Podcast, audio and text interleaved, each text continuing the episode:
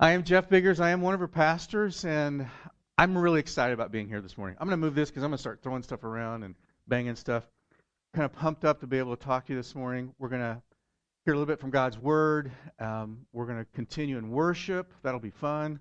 Uh, we're going to share communion this morning. All good things. Um, and we'll have some time of prayer. So, why don't we start with that? Let's start with some prayer.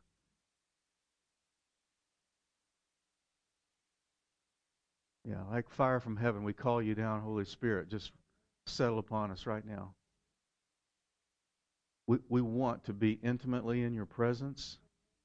We want to hear what you have to say to us. Jesus, I get a sense that even whisper to the Holy Spirit and he just speaks right into our hearts. And today as we as we hear from you and open the word and, and take a look at what the Bible says to us today, pray that we would have ears to hear and listen what you say and, and apply it into our hearts. Let us be distracted into you for a few minutes now. Thank you, Jesus. Amen. Well, a lot of good things going on um, and a lot of tough things going on. Uh, we're in a series right now called Turning Points, those encounters with Jesus. And today, I want to walk us through an encounter, an encounter in the scripture that's an encounter of, we'll call it desperation. Maybe desperation and determination. That kind of encounter. You might think, I wonder how common those are. But I think they're actually more common than we might even imagine. Can you think of a moment that you or someone close to you was in at a in a storm of desperation? That there was something just moving and stirring that was so hard that you'd reached a, a desperate moment? Yeah. Who can maybe that question asks is anyone in the room can't think of a moment like that? Because if you can please come over here because we got we want to talk to you. Every one of us have gone through moments of desperation whether it's health, employment, somebody else, a hard birth, a loss of someone close, a relationship that's broken. Man, what a place to start a sermon, right? I've just taken you to the dark places of where you might have been. You know, and during these years here with you, I have heard many of your stories. Matter of fact, with some of you, I've actually experienced them with you. And I was thinking back this week on even things in my own life, and then I reflect on some of the stuff and some of the stories I hear, and nothing compares. It just amazes me what what we've endured.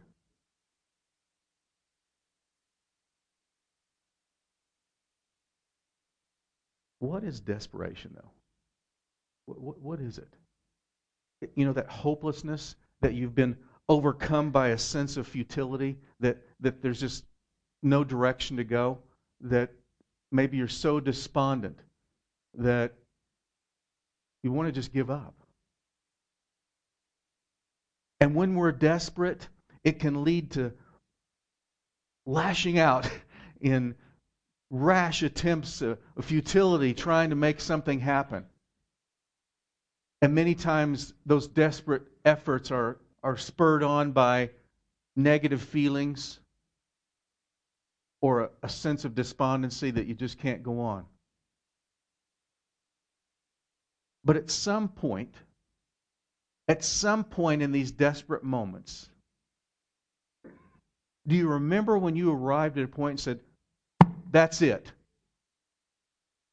It stops right here. I don't know what it's going to take, but I'm going to make a change. Has anybody been there like that? Yeah. Uh, you just get a point. That's it. Now, at that moment, you don't have a list in front of you and say, okay, here's what I need to do. You're not even sure. But you know, it's got to stop. I've got to make that change. I've got to overcome this situation. I need to be rescued from my situation, from a person, from a problem, but you need help and you want change.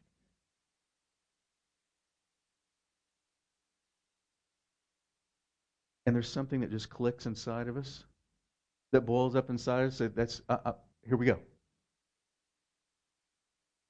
We became determined. We decided we're going to respond and we're going to act. And so we become determined with this firmness, this conviction that I'm just going to go, I'm going to tackle this, I'm going to take it on. I don't care what the odds are. I'm going to move against it. And determination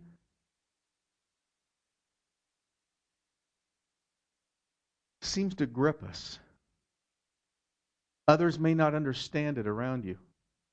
Now, you can be determined to do something good, right? And you can be determined to do something bad. And you can be determined maybe to do nothing at all.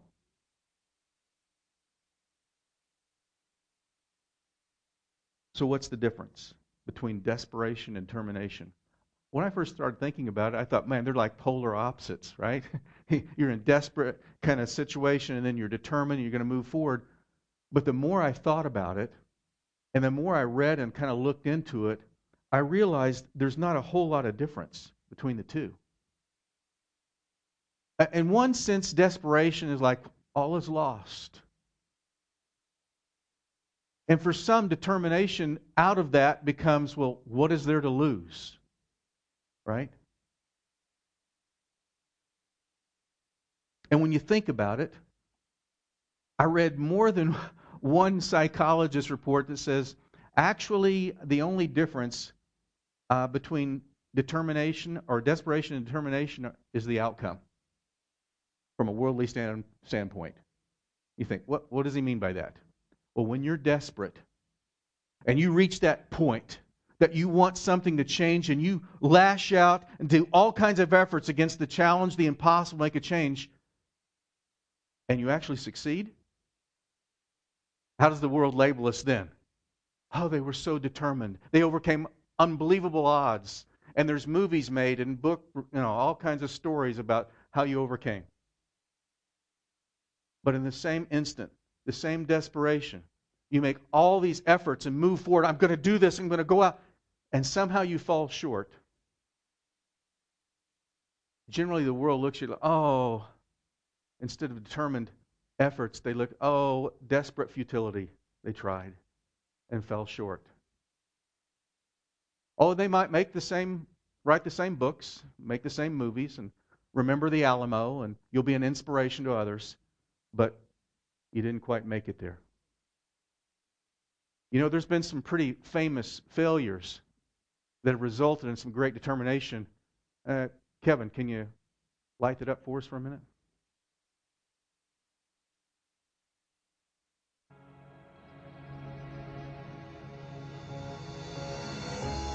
After being cut from his high school basketball team, he went home, locked himself in his room, and cried.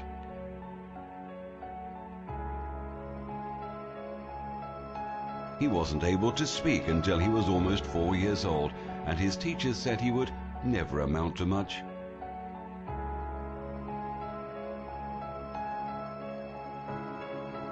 Was demoted from her job as a news anchor because she wasn't fit for television.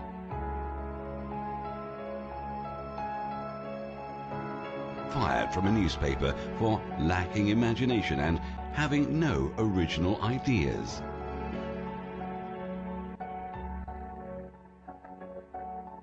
At age 11, he was cut from his team after being diagnosed with a growth hormone deficiency, which made him smaller in stature than most kids his age.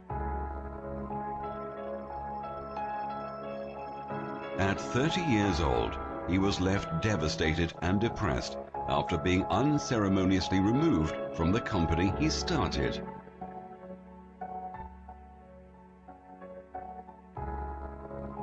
A high school dropout whose personal struggles with drugs and poverty culminated in an unsuccessful suicide attempt.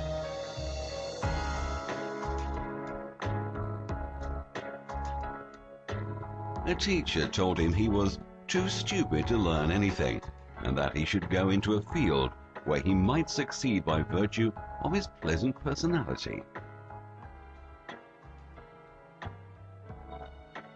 Rejected by Decca Recording Studios, who said, We don't like their sound. They have no future in show business.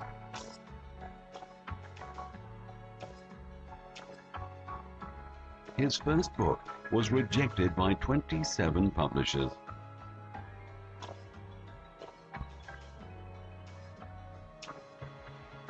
His fiancée died, failed in business, had a nervous breakdown, and was defeated in eight elections.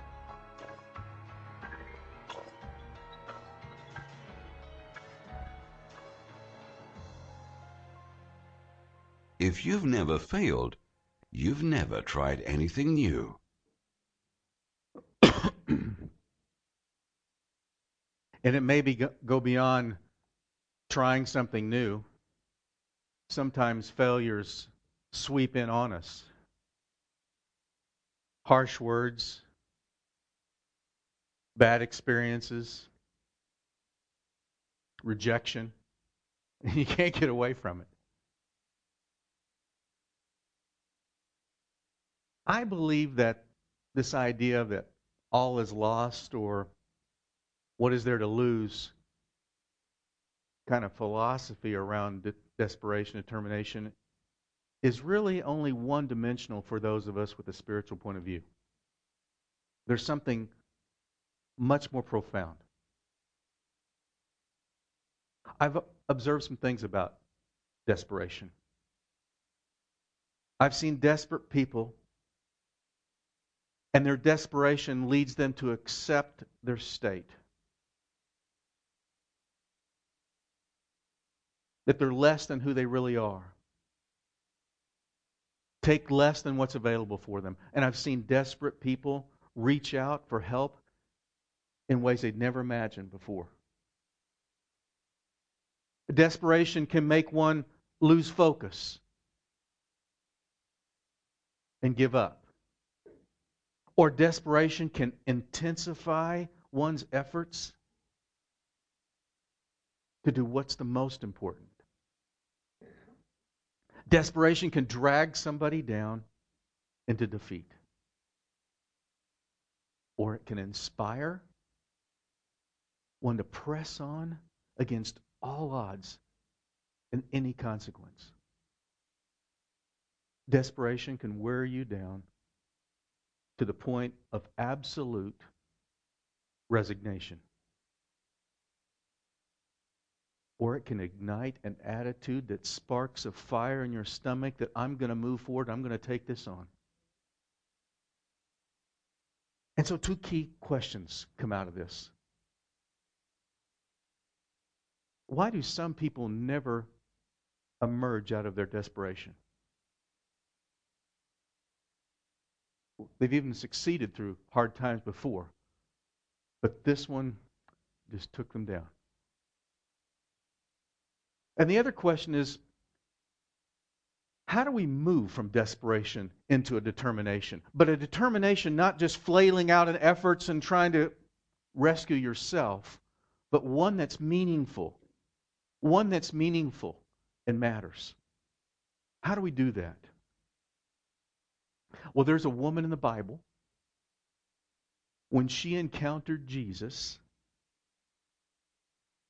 her turning point at her place of desperation may help us understand it all. If you have the bulletin insert, it, you might find it helpful. Uh, on the front side of it, there's some points to note. And on the backside, I've actually captured the text. But before I go into the context of our biblical story today, let me give you the background. Our story is only found in the gospel accounts of Matthew and Mark. And they're very, very similar. And what I did is I captured it on one page, both Matthew and Mark together. And if you want to see the difference, Mark is underlined and Matthew's not.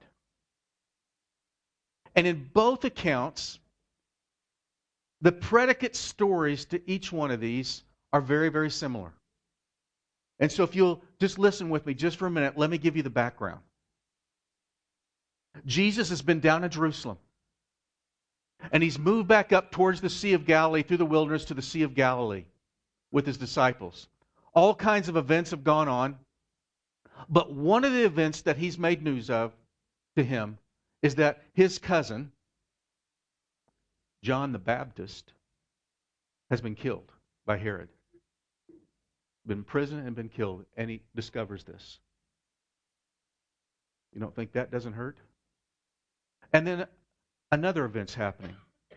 As he's approached the Sea of Galilee, people are hearing that he's there. They've heard about the miracles and things that he's done in Jerusalem, and they're gathering around him. Hordes of people pressing into Jesus on every side. Matthew says it like this When the people recognized Jesus, the news of his arrival spread quickly throughout the whole area. Soon people were bringing all their sick to be healed. They begged him to let the sick touch at least the fringe of his robe, and all who touched him were healed. In the stories, we get the idea that Jesus didn't come into Capernaum. He actually stayed out around the Sea of Galilee. People were coming in, and there's a story where he fed thousands with a few loaves and fish. He ended up trying to get away and even walked across the sea at one point. And he comes back and people are just pressing in and pressing in and pressing in. And then there's another event that occurs right before our biblical story today, and that's this. Tells us in Matthew that some of the Pharisees, some of the ones he's been in confrontation with down in Jerusalem, and other Jewish leaders of religious law head up to the Sea of Galilee where he's at and start questioning him. And they say this Why do your disciples disobey our age old tradition? For they ignore the tradition of ceremonial hand washing before they eat. And they really press into Jesus, like, Man, you guys, what are you doing? and Jesus said, And why do you, by your own traditions, violate the direct commandments of God where he says, honor your mother and father. And if anyone who doesn't honor their father and mother is to be put to death.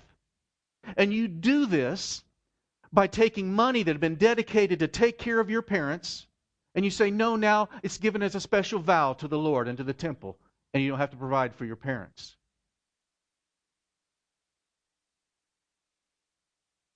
And if you don't think Jesus had a little bit of emotion and fire in his belly sometimes, listen to what he says. You know what? Isaiah was right when he talked about you. You cancel the word of God for the sake of your own traditions, you hypocrites. You can watch all these Hollywood soft movies of Jesus, but when you read what he has to say, sometimes it's really tough. And I don't know how you say you hypocrite in a nice way that somebody, you know, you just can't walk and say, you hypocrite. And they're going to say, oh, thank you. You know, I, oh, I get it. You're just, you know, trying to empathize with me for a moment. And he calls them, You hypocrite. These people honor me with their lips, but their hearts are far from me. Their worship is a farce, for they teach man made ideas as commands from God. And then he says, he turns to the crowd and said, Listen, it's not what goes into your mouth that defiles you. You're defiled by the words that come out of your mouth. Now, this is the whole context of a story that I'm about to read to you, but it's important to understand what's going on here. Then it says the disciples took Jesus aside and they said, Do you know that you've really riled up the Pharisees with what you just said? That you've really made them mad? You've so offended them. And essentially, Jesus says this ignore them. They're blind guides leading the blind. And if one blind person leads another, well, they'll both end up in a ditch. That, that's how Jesus talks about the Pharisees and speaks to them. And Peter comes to him, oh, Hey, can you explain what you were trying to say to these guys? And he goes, Oh, Peter, man, you still don't get it? You still don't understand? Look, anything you eat passes through your stomach and goes right to the sewer. But the words you speak come from the heart. That's what defiles you. From the heart come evil thoughts, murder, adultery, all sexual immorality, theft, lying, and slander. And so ends this background story of Jesus surrounded by all this, and we come to our text today. And let's read it together. Well, I'll read it and you listen. Then Jesus left Galilee and went north to the region of Tyre and Sidon. Jesus leaves Galilee area, leaves the borders of Israel, goes about 40 miles to a coastal area of what's now modern day Lebanon, to a seaport area. Mark adds, he didn't want anyone to know which house he was staying in, but he couldn't keep it a secret. Jesus is laying low. Ah, maybe that background's helpful.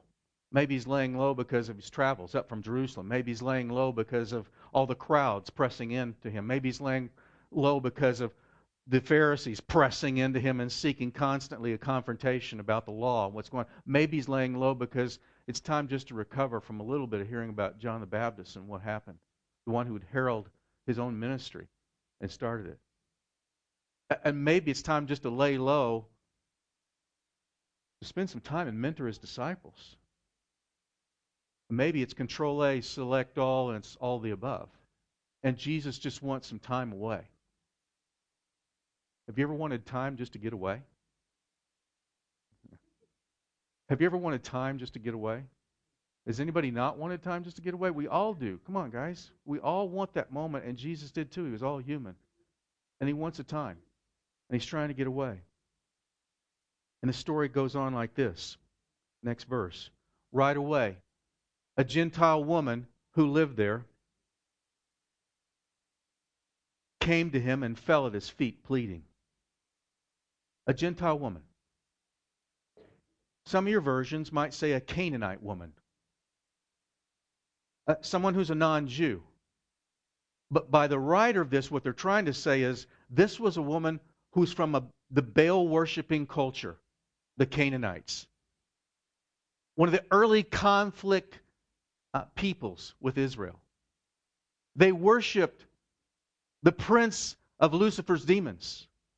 They had incorporated all kinds of immorality and purity into their worship practices and into how they actually conducted their, their temple sacrifices to the point where they would sacrifice their own children to Baal.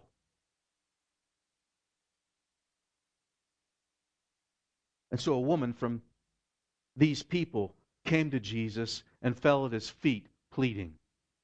Have mercy on me, O Lord, son of David, she says. For my daughter is possessed by a demon that torments her severely. She's pleading. She's crying out because of her suffering and her pain. An interesting contrast, isn't it? Those who would sacrifice their children, but now we find a mother who's pleading for hers. And the actual word here is interesting because it's it says it's the same word the shrieking of a raven. She wasn't just falling down and casually asking Jesus, she was all but screaming at him, Please do something for me. My daughter is tormented, my child is tormented by a demon. Is there anything a mom wouldn't do for a child their own child that's suffering? Not the mothers I know in this room. I've seen the way you've responded for your children. And she's begging and pleading and screeching like a raven. next verse, Jesus gave her no reply, not even a word. Don't you love it when your prayers are answered immediately and quickly? Then his disciples urged him to send her away. Tell her to go away.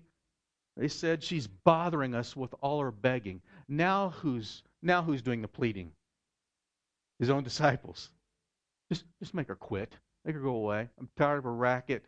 We, we've had plenty of that. We don't need her. She's not even one of our own people, maybe. So Jesus is quiet, but we're going to find out he's listening. And when you have a request before God, and when you've come in Jesus' name, He may be quiet for the moment, but would you please zero in on this promise? He's listening.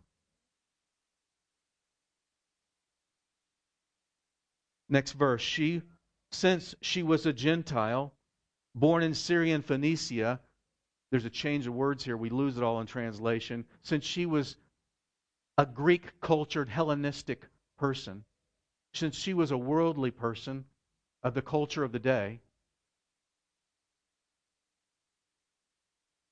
Jesus said to this woman, First, I should feed the children,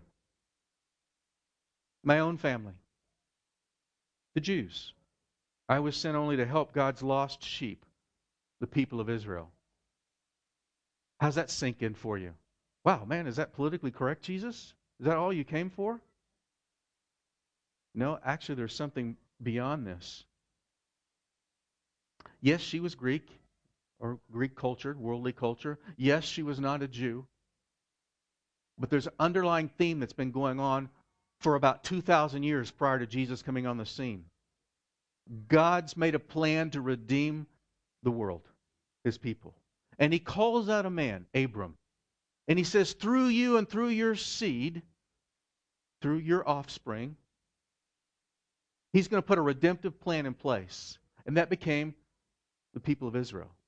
And the prophets spoke of this deliverer coming through his people and being revealed through his people, a Messiah, an appointed, anointed one coming. And Jesus knew his call. Actually, God needed Jesus to come up through Israel. It fulfilled all of his words that he had said in his own prophecies. And Jesus is just stating back to her, actually, I've come through my people as God had planned. First to my people. And the word first there is important. Because we'll find all through scriptures, even in these early words with Abram, who became Abraham, that God said, and through you, every nation and people of the world will be blessed. Oh, Jesus hadn't forgot that. He lays this out to this woman. You know, first I should take care of my own children, right? My own people.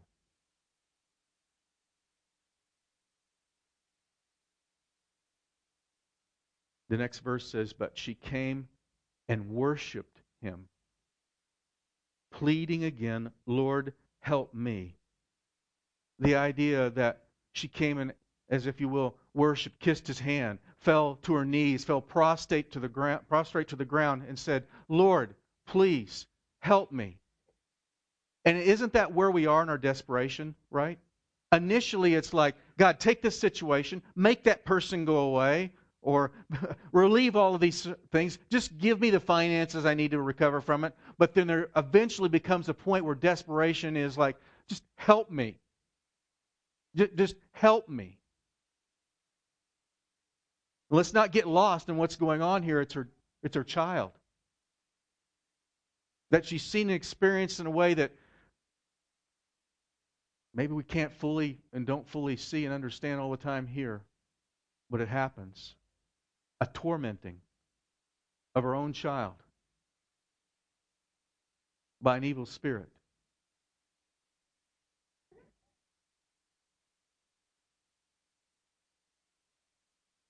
In the midst of this pleading for help, Jesus responds. I believe he looks her in the eye and he says, It isn't right to take food from the children and throw it to the dogs. How does that feel? You know, in the time, in the culture, you'll see some commentaries talk about, and you'll see some references where the Jews of the time did look on those who were outside of Israel as feral dogs, as wild animals, as those who practiced all kinds of impurities and sexual moralities, worshiped other gods, sacrificed even their own children. But that's not the word Jesus uses here he actually uses one of a diminutive kind of word about a dog, almost like a puppy, like the family pet. And within the reference of how he says it, it isn't right to take food from the children and throw it to the family dog. or to the puppies. I believe I'm right in this because it doesn't seem she is offended by it at all. And she responds to him, Well, that's true, Lord, but even even the house pet, even the dog, are, are allowed to eat the scraps that fall beneath their master's table from their children's plates.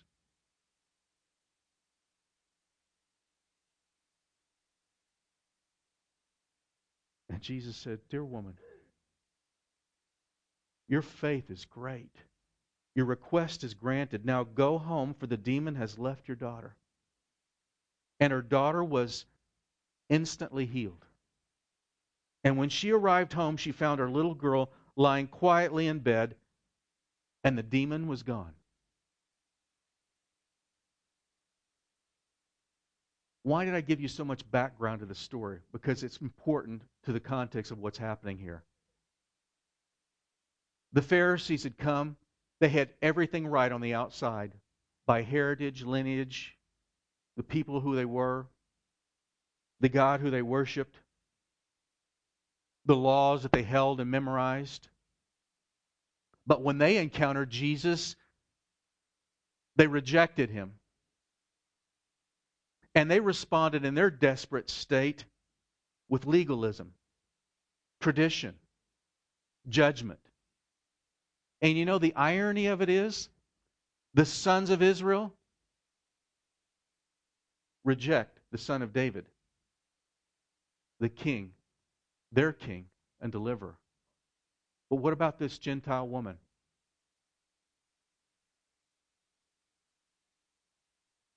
A Canaanite, an idol worshiper,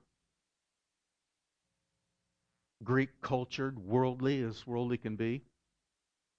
You might know a few people like that. She encounters Jesus and she believes in him.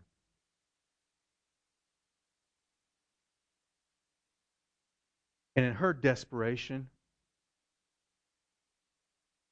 becomes a determination with faith and hope that this guy can do something and he's going to do it and I'm going to stay with him until he does. She who didn't know and didn't come from the right background encounters Jesus and trusts him. So, what's the difference? What makes her determination more than just, well, what's there to lose mentality? Because you could look at this story and say, she's just pleading and screaming, help me, nobody else has been able to do it. Maybe you can do this. But you get the idea that Jesus didn't respond to her, well, maybe you have a faith. She was convinced Jesus could do something. Have you ever been in a desperate state? A desperate state, you wondered, like, can anybody help me? Our story is telling us, say, yes, there is someone. His name is Jesus. And when we encounter him, you need to believe and read stories like this because he's helped people. And his intention was come to help. Oh, it might have been first to his own people, but that was to be revealed so he could bless the whole world. She was shrieking like a, like a raven.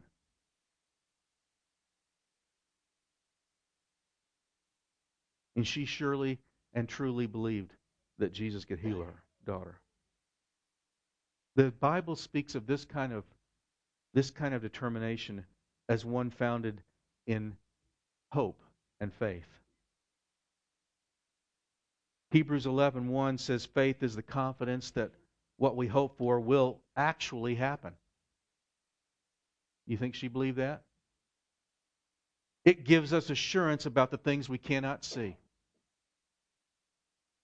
When you add hope and faith to the impossible, then desperation is not some flailing effort to succeed or to survive. It becomes a confident assurance that you're on God's path, that He is with you, and that He will bring you to that place of victory.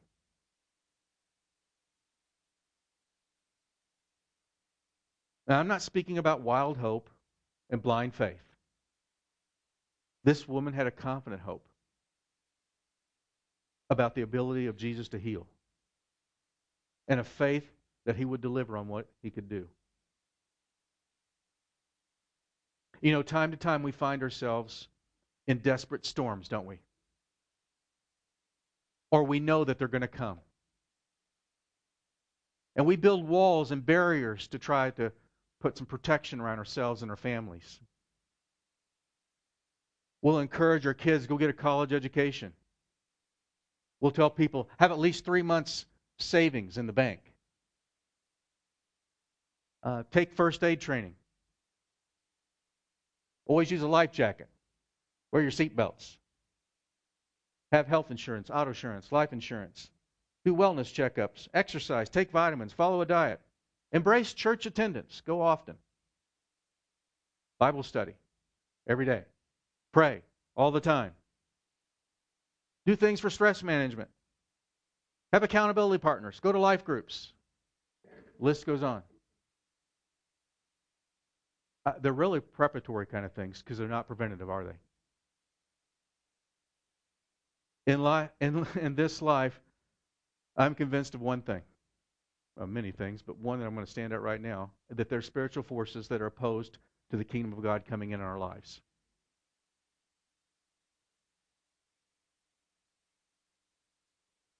On every level physical, mental, emotional, spiritual, relational, volitional, by your will, relational. In every aspect, there are forces opposed. And Jesus has prepared and equipped us by sending his own Holy Spirit to come and live within us for those who believe. The Holy Spirit fortifies our faith, it assures our hope, it gives us a strength to move forward. Jesus is the one who never fails, guys. Jesus is the one who never fails. He desires and is able to rescue us. He's overcome every desperation, every desperate moment, including the ultimate stronghold of death itself. I know every one of us goes through a session of desperation or seasons of desperation in our lives. He's able to rescue us. I know we go through them because our own mistakes, sin, throw that word out there, and the influence of evil in the world ensures it's going to happen.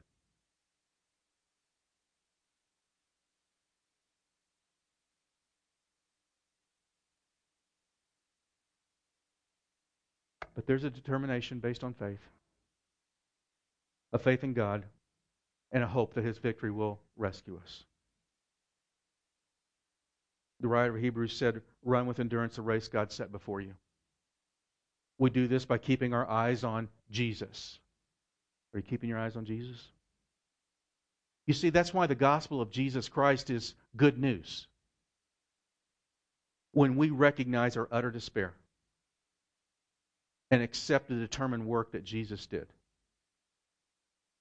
We know that the gospel of Jesus Christ is good news. When we understand and realize that at every point in our lives, wherever we're at, we come to a desperate point, Jesus is always there. And He can and will rescue us. I don't think we can really fully understand the gospel of Jesus Christ, the good news, until we realize it's actually both ends. If you've not come to that desperate point of knowing that I can have a relationship with God, and you think you can still do it by what you're doing and showing up here and the effort you give, then you're not at that desperate place. Until you get to that desperate place that you know, that you know I can have no relationship with God unless He intervenes, and I'm hopelessly lost without Him, you've not got there.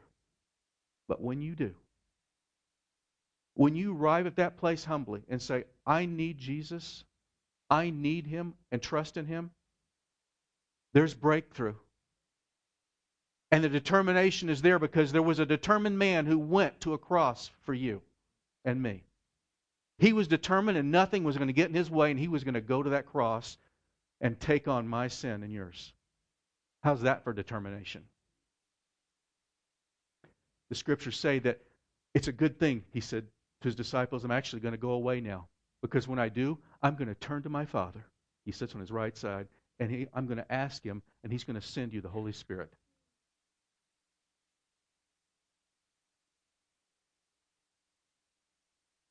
Here's how we conclude. Jesus himself told his disciples on the very night he was betrayed and had just excused Judas to leave the room, he tells them this Here on earth you'll have many trials and sorrows. But take heart, because I've overcome the world. Later on in Corinthians, Paul writes, Death, where's your victory? Death, where's your sting? For sin is the sting that results in death, and the law gives sin in it power. But thank God, He gives us victory over sin and death through our Lord Jesus Christ. I'd like the worship team to come up now, and we're going to spend some time in worship. And as they're coming up, I'd like you to think about these three things. Are you at a place of assurance that you've come to that desperate moment of your relationship with God? By that, that you know if it wasn't for Him, you wouldn't have a relationship at all. If you have, then right now in your heart say, Praise God that you've delivered me. Thank you, Jesus. Thank you for what you've done. And if you've not, would you come see me or, or Rob today and let us talk to you, or one of the other people up here later on. We'd love to talk to you about that. The other point is maybe you're right now, you're in some kind of storm of desperation. There is a rescuer. And there's a determination that's not a flailing futility, but a determination based on hope and faith in Jesus Christ. And I couldn't help but think maybe someone here has a child today, or a grandchild, or someone close to them that's under torment. There's a rescuer. His name is Jesus. Would you stand with me and we're going to spend some time in worship?